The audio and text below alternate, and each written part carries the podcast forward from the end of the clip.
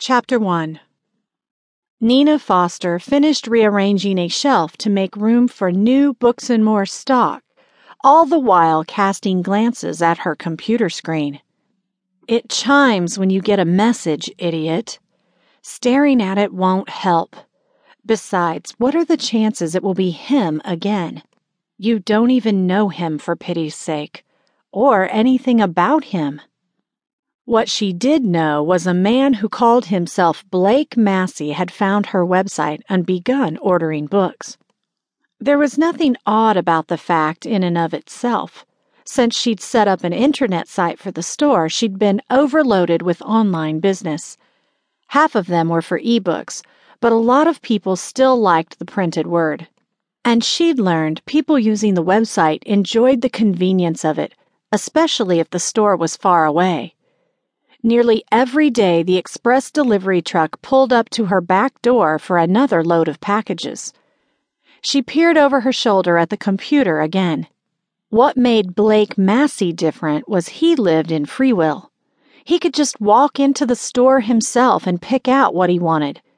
Instead, he ordered from her, always online and never by phone. Why doesn't he come in like most of the locals do? Most of her orders she received via the computer came from people who lived too far out of town to make the trip, something she understood. But even when the locals ordered that way, they came in to pick up their purchases.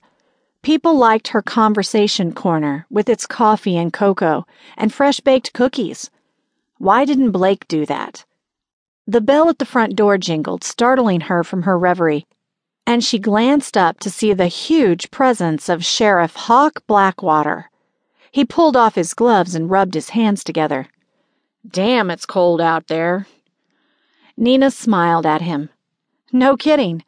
I can't believe there are any crooks running around in this weather. Hawk chuckled. Even idiots know to stay in when the temperature hovers near zero.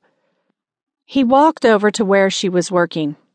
Bet the delivery truck driver was cursing when he brought these today.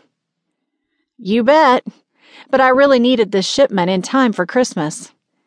He scanned the calendar on the wall behind her. Hell, it's more than six weeks until then. People shopping already? She nodded, lifting a small stack of books onto the counter. Absolutely. Used to be Thanksgiving was the official start of shopping, but these days people are out shopping right after Halloween, and I want to be ready for them. Although I won't decorate for Christmas for a couple of weeks yet. She brushed back a stray hair from her forehead. Can I help you with something? Need a book for Riley? Hawk's wife of one year was six months pregnant, and everyone in the county knew he'd carry her around on a cushion if he could. Nina couldn't remember the last time she'd seen a couple so ecstatically happy. Riley had been running from a fiance who wanted to kill her, and Hawk had been trying to solve the mystery of the lights that came and went in the foothills of the Laramie Mountains. When their two situations intersected, he'd been the one to save her, and they were married soon after. In the five years since Nina settled in Freewill, she'd been sociable to everyone, but never let anyone get close. She refused all offers from local men to take her out and kept everything light. With everyone. But she and Riley had connected from the moment the woman first walked into Books and More. Nina's parents had been killed in an auto accident the year after she left Forrester Literary Agency Riley and Hawk were the closest thing to family she had, and she treasured their friendship. Hawk, she said. He was staring at a new book about the history of Wyoming. Book? For Riley? Oh, yeah. Actually, yes. Some more of those romances she loves so much, if you got any new ones in. He rubbed his jaw. I don't think I'd be any good at picking them out. Nina laughed. No problem, but can I make a suggestion? You should get her an e reader. She picked one up from a shelf display.